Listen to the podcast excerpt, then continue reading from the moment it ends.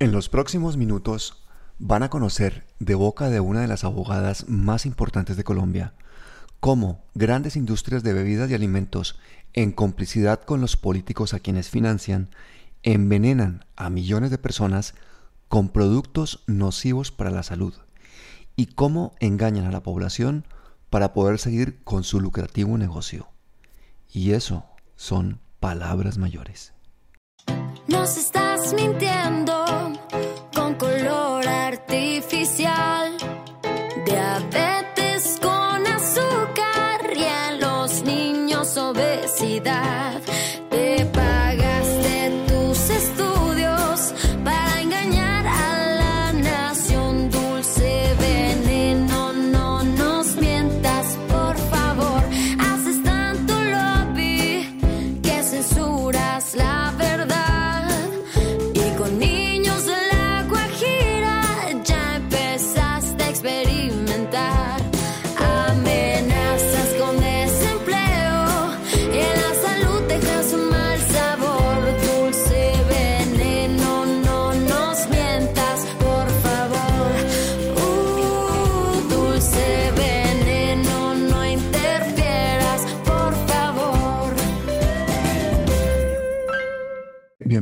Jessica.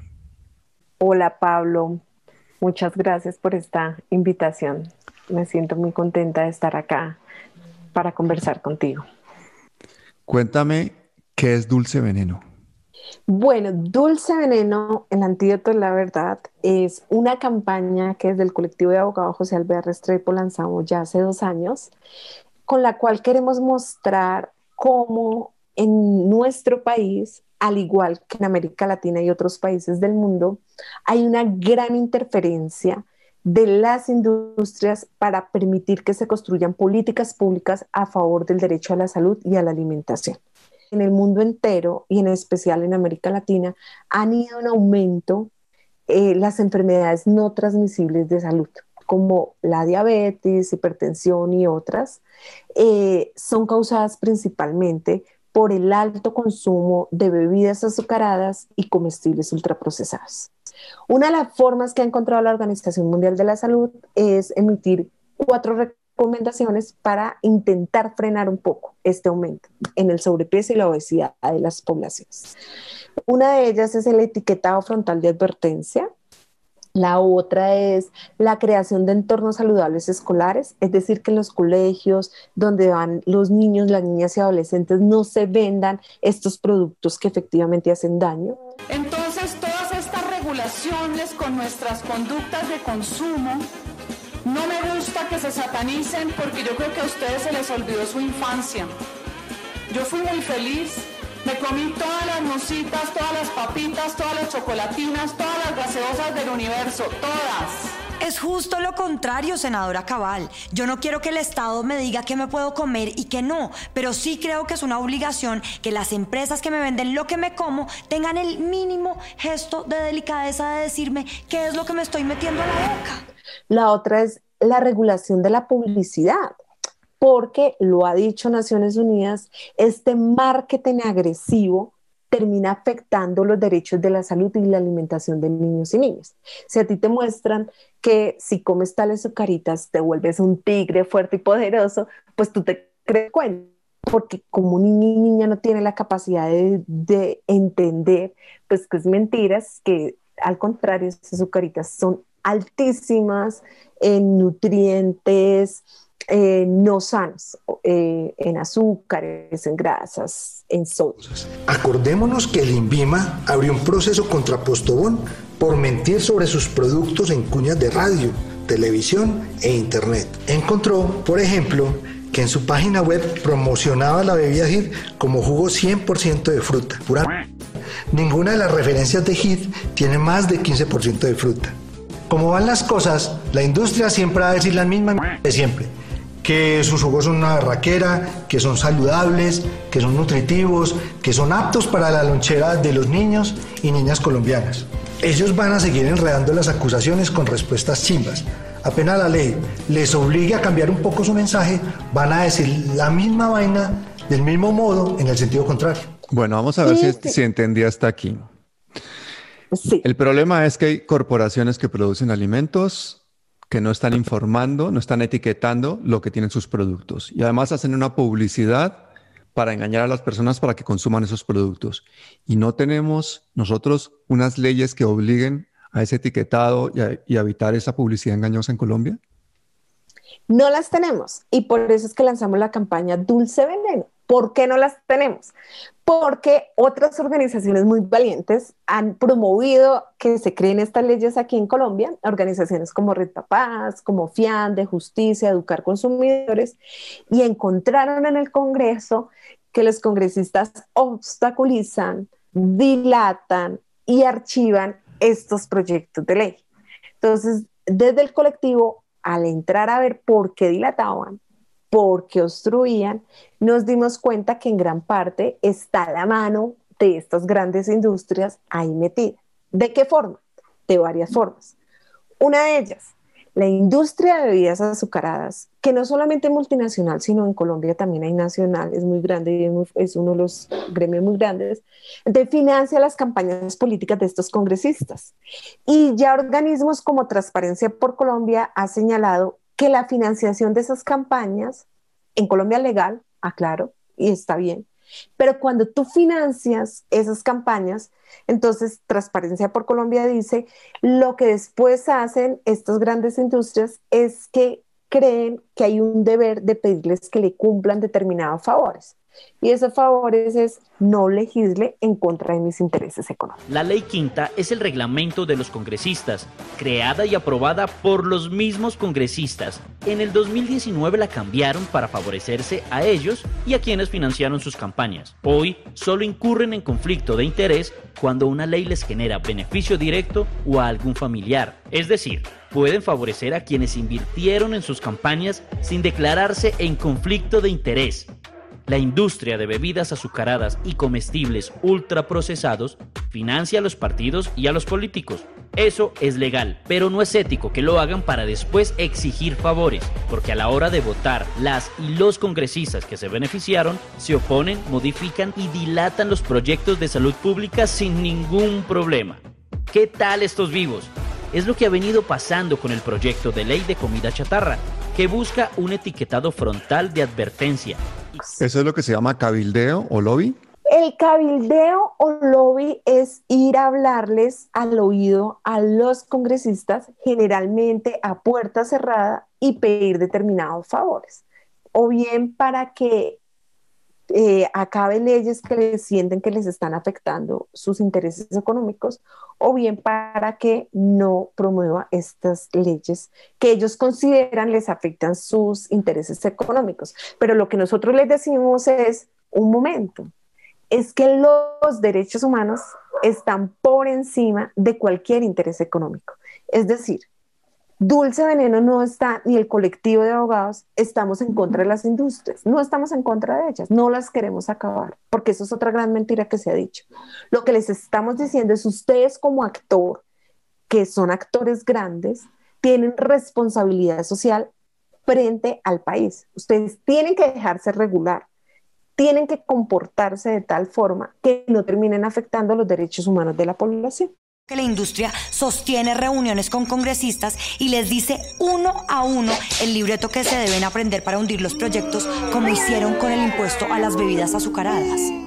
Entonces las empresas estas de alimentos que producen bebidas azucaradas o comida esta industrial tienen un departamento comercial que le hace presión a nuestros políticos para que tomen decisiones a favor de esas empresas. No es un departamento comercial, al contrario, tienen un gran gremio que es la ANDI, que pasa proposiciones al Congreso y los congresistas hacen un copy-paste, copian exactamente lo mismo y son las proposiciones que luego terminan diciendo. ¿Qué quiere decir la sigla Sandy? La agremiación que reúne a los eh, industriales en el país. Ese es un derecho de libertad de asociación. Y eso sí quiero dejarlo muy claro. Lo que no está tan bien es que muchas veces este gremio esté en contra de derechos, no solo en el sector de, eh, de la creación de estas políticas públicas, y han estado en contra, han estado en contra. sino que además terminen usurpando el papel del Estado y hablando a nombre del Estado. Un ejemplo de ello. Este último año se ha dado el debate muy fuerte para crear el etiquetado frontal de advertencia, es recomendación de la Organización Mundial de la Salud. La evidencia científica que dice que la etiqueta que tiene que ir es un octágono, porque es la forma clara de que el consumidor pueda saber si tiene alto azúcar o alto sodio. Y entonces el gobierno, conjuntamente y acordado con la industria, sacaron una nueva propuesta, que el etiquetado tenía que ser círculos, sin ninguna evidencia científica. Y cuando lo anunciaron, quien lo anunció fue el representante de la ANDI mm. y no el representante del gobierno. Es decir, se están supliendo los papeles. Y eso es lo que nosotros decimos, no, eso es captura corporativa.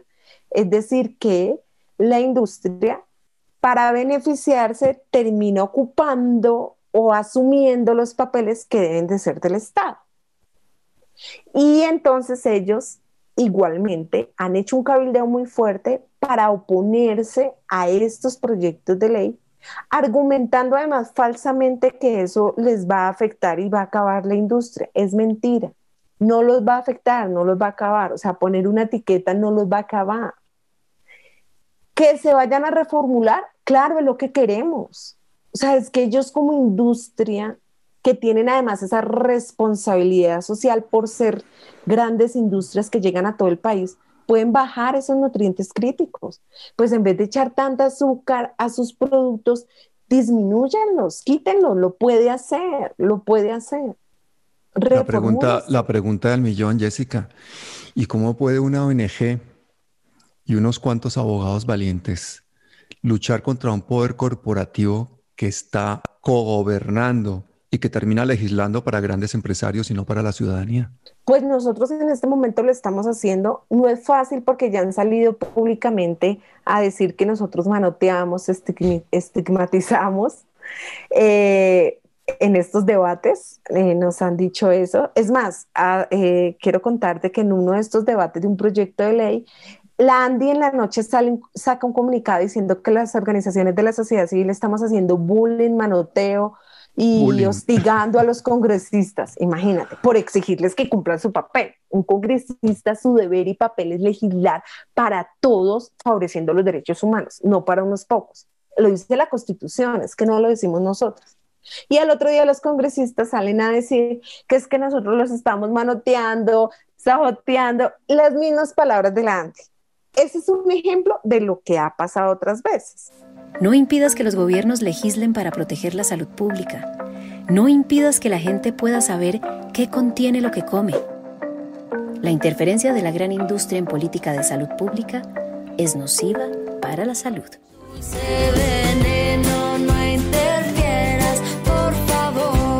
Una iniciativa del colectivo de abogados José Alvear. ¿Y qué dicen las asociaciones de consumidores de Colombia al respecto? Me imagino que hay asociaciones de consumidores, ¿no? Que protestan ante todos estos abusos, ¿o no? Hay una asociación de consumidores que es Educar Consumidores, que ellos han promovido que se apliquen estas políticas porque es que es en beneficio de los derechos de todas las personas. Es que mira, para poner palabras más claras, yo soy mamá. Y yo me acuerdo mucho eh, que con, con, la niña, entonces con mi hija, eh, yo le daba absolutamente todo natural y demás, pero había momentos en que en comercial uno veía o en el supermercado la compota orgánica. Entonces yo pensé que la compota orgánica estaba, pues le iba a dar algo bien. Y después de enterarme que es mentira, que no es una compota tan orgánica, que tiene preservantes y tiene otras cosas que terminan haciéndole daño a mi hija, pues realmente es terrible.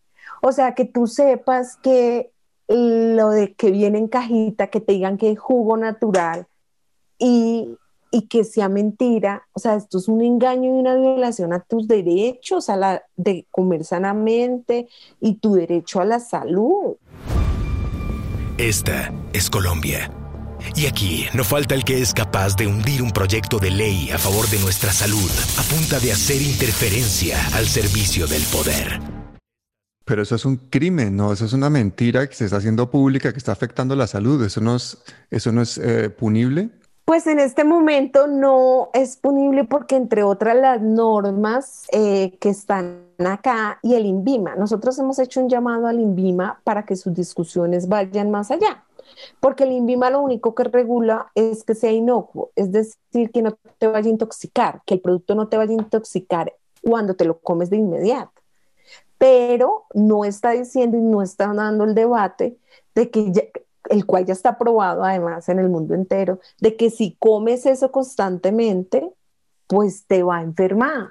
Y ese debate no lo quiere dar el INVIMA, no lo quiere decir, no lo quiere reconocer. Es decir, no acepta la evidencia científica. No, porque entre otras acá pasa algo y es que hay muchos estudios que son pagos, que tienen conflicto de interés y que no lo dicen. Estamos hablando de prácticas poco éticas que hace la industria nacional, pero que la hace a nivel internacional. O sea, el tema del caliteo, el tema de los estudios comprados, no solo lo hace en Colombia. Hace poco nosotros sacamos un estudio, ojalá lo puedan ver en la página www.eldulceveneno.org, en donde muestra cómo estos argumentos falsos, el financiar campañas, el incluso demandar a las organizaciones que exigimos se cumplan los derechos Mm. humanos, pues se ha hecho en Chile, se ha hecho en Uruguay, se ha hecho en México. Eh, y cómo terminan, pues es que mira, aquí en Colombia el presidente que tenemos, Iván Duque, anteriormente era senador. Cuando se intentó promover el impuesto de bebidas azucaradas, Iván Duque salió a hacer un comercial defendiendo que no le pusieran bebidas azucaradas, que no le pusieran impuestos a las bebidas azucaradas. Entonces, ¿son las gaseosas las causantes del problema? Claramente no. Claro que tenemos que enfrentar la obesidad, pero hagámoslo con una política pública integral y no vendiéndonos la falacia que ese impuesto es el mecanismo. Claro, es financiado por la gran industria de bebidas azucaradas.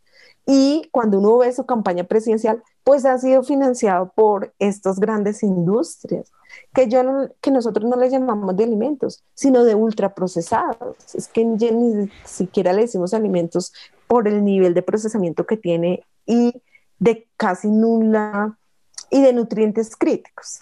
O sea, que la parte de la campaña presidencial de Duque estuvo financiada por industrias que hacen publicidad engañosa, que se niegan a etiquetar y que producen alimentos que tienen alto contenido de azúcares, de grasas y de otros productos químicos que son dañinos para la salud de los colombianos.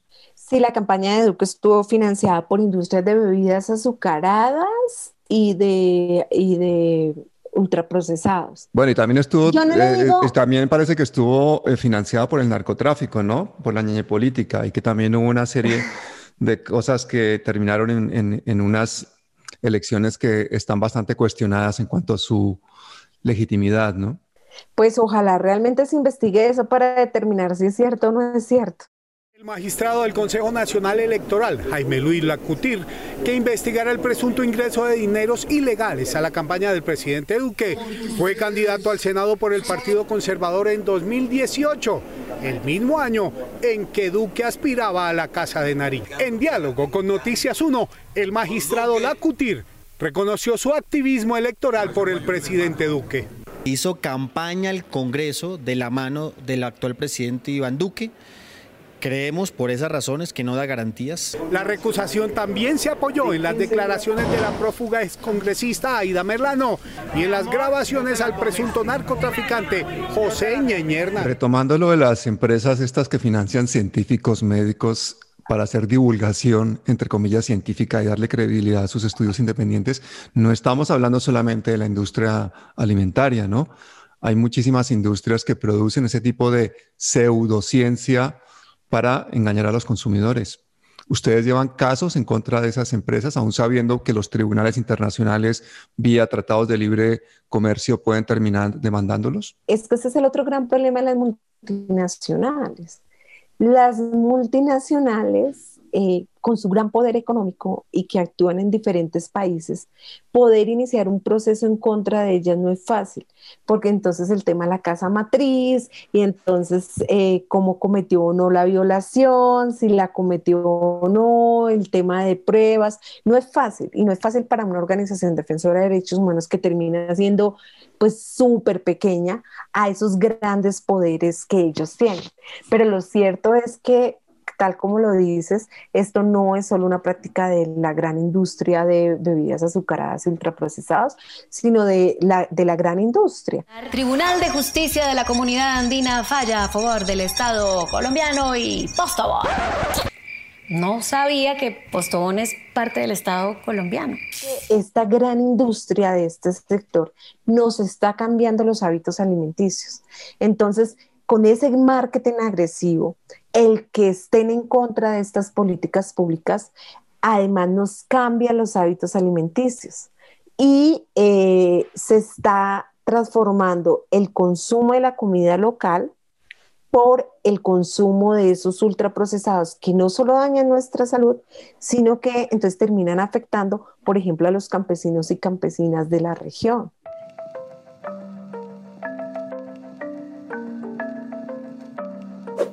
¿De verdad quieres hacer la diferencia?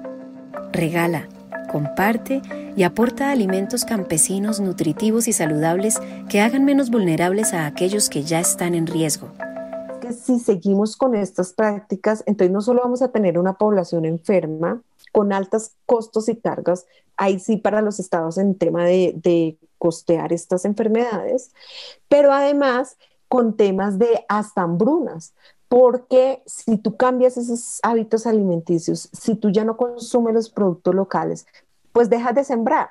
Dejas de, los campesinos y las campesinas dejan de sembrar porque para perder la cosecha es muy difícil. Y entonces si se deja de sembrar, pues después vas a depender de estos productos. Entonces realmente es muy grave lo que está pasando. Y por eso cuando nosotros denunciamos que hay que permitir que pasen estas políticas públicas, no es solamente poner un sello, no es solamente alertar, crear espacios saludables, sino que nos pensemos realmente cómo hoy en día nos estamos alimentando, que nos pensemos realmente que pues lo que comemos termina afectando nuestro cuerpo, pero también nuestro entorno. Hoy literalmente nos estamos ahogando en botellas de plástico. ¿Que por qué tenemos este tema en Dulce Veneno? Fácil básicamente porque la industria de los ultraprocesados, especialmente la de las bebidas azucaradas, es una de las mayores productoras de plástico de un solo uso en el mundo. En Colombia, el 56% de la producción de plástico corresponde a envases y empaques que terminan en los rellenos sanitarios. Estos envases y empaques no se pueden convertir en botellas recargables porque la mayoría están hechos de PET, un plástico que al cabo de un tiempo empieza a soltar un antimonio y aftalato, sustancias tóxicas para todos los seres humanos. ¿Qué es lo que está pasando en Colombia? O sea, ¿estamos consumiendo nuestros productos nacionales o todo lo importado que termina afectando a los campesinos. Exactamente, es que yo creo que la gente se lo puede pensar, pero si la gente va al supermercado y las etiquetas le pueden engañar y no pasa nada y se queda impune, o si sus mismos políticos son elegidos con financiaciones eh, de estas eh, empresas, y peor aún, si hay puertas giratorias en las que esos políticos luego van a trabajar a las industrias o vuelven otra vez a la política, realmente los consumidores están indefensos. Es absolutamente necesario ese tipo de legislación. Estoy ah, ah, totalmente de acuerdo contigo en que la respuesta a todos estos problemas en Colombia son la, movilización social, la pedagogía social. ¿Desde Cajar se está haciendo algo de pedagogía social para que la gente se entere de todas estas cosas? Pero mira, más allá de la pedagogía social y por algo que tú acabas de decir que me parece muy importante, es que el problema no es del consumidor. Tienes toda la razón. El problema es del Estado que debe crear políticas públicas para tú como consumidor realmente puedas tomar una decisión informada. Por eso sí es importante la creación de este tipo de políticas, porque además no es solo, bueno, vas al supermercado y compras productos que crees que te están haciendo bien, que dicen naturales y resulta que no son naturales, pero si tú tienes esos sellos, pues ya es tu elección, pero que te informen y que te digan claramente que están afectando tu derecho a la salud. Y así puedes decidir incluso no ir al supermercado, sino ir a la plaza, por ejemplo, para apoyar los productos campesinos. Y una cosa que yo creo Por que también les ayuda a esas empresas a lavar su imagen es el hecho de poder hacer publicidad, ¿no? Por ejemplo, bebidas de estas azucaradas que financian competencias deportivas o que eh, les hacen su publicidad a deportistas famosos, pues de esta forma hacen una responsabilidad social corporativa totalmente engañosa también. Estas compañías entregan bicicletas, hacen programas de nutrición adecuada, de fomento a la educación, todo, con tal de no permitir que se regulen sus actividades y puedan seguir vendiendo bebidas ultraprocesadas y llenas de azúcar que además de atentar contra la salud de quienes la consumen, vienen empacadas en ese plástico maldito que está acabando con nuestro medio ambiente y nuestro planeta. Ese es el otro gran problema y es otra de las tácticas que nosotros señalamos que es interferencia. Porque esos programas de responsabilidad social no son reales programas de eh, responsabilidad social, sino terminan siendo eh, marketing, marketing total. Entonces ahora en la pandemia, por ejemplo, cuando, cuando iniciamos la pandemia y hubo el confinamiento total aquí en Colombia, entonces una de estas grandes multinacionales salió a decir que donaba desayunos para la gente para que no aguantara hambre. Pero entonces en la donación lo que hicieron fue poner incluso a trabajadores de la alcaldía de Bogotá a hacerle el marketing total y a decir gracias a esta empresa porque estaba donando determinados productos que incluso terminaban haciendo daño a las poblaciones vulnerables.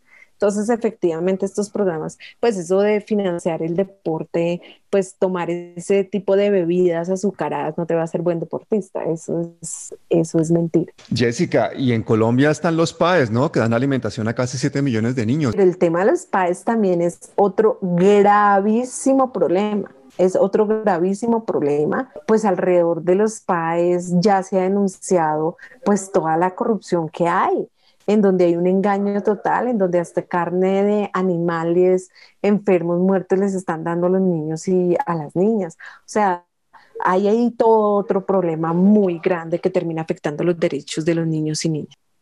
¿Cómo se pueden sumar a tu campaña de Dulce Veneno? Mira, se puede sumar a la campaña eh, yo los invito a que vean la página www.dulceveneno.org. Conoce y únete al Pacto por la Transparencia. Firma a favor de la verdad y pon de tu parte para acabar con estas maniobras tan cochinas. Entra ya a www.eldulceveneno.org. Numeral, únete a la verdad.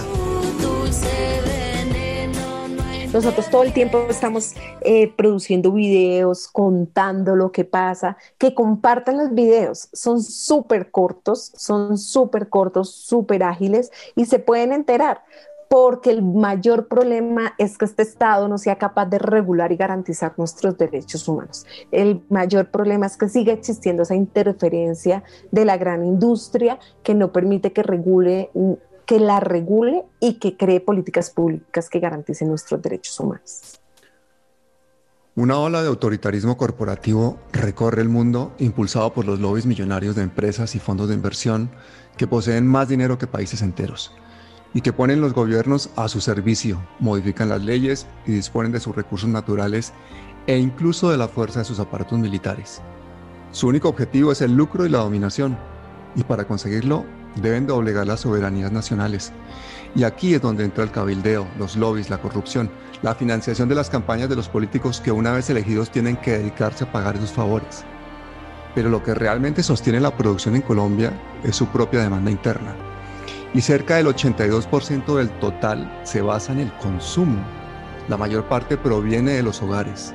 Es decir, las decisiones que tomen los colombianos sobre los bancos donde tienen sus cuentas, los productos que consumen y a quién se los compran, pueden hacer temblar los imperios de los superricos y forzar a los gobiernos a realizar cambios profundos que permitan un futuro mejor para todos. Muchísimas gracias Jessica por aceptar nuestra invitación. Muchísimas gracias Pablo por esta linda invitación y esta oportunidad. Nos estás mintiendo con color haber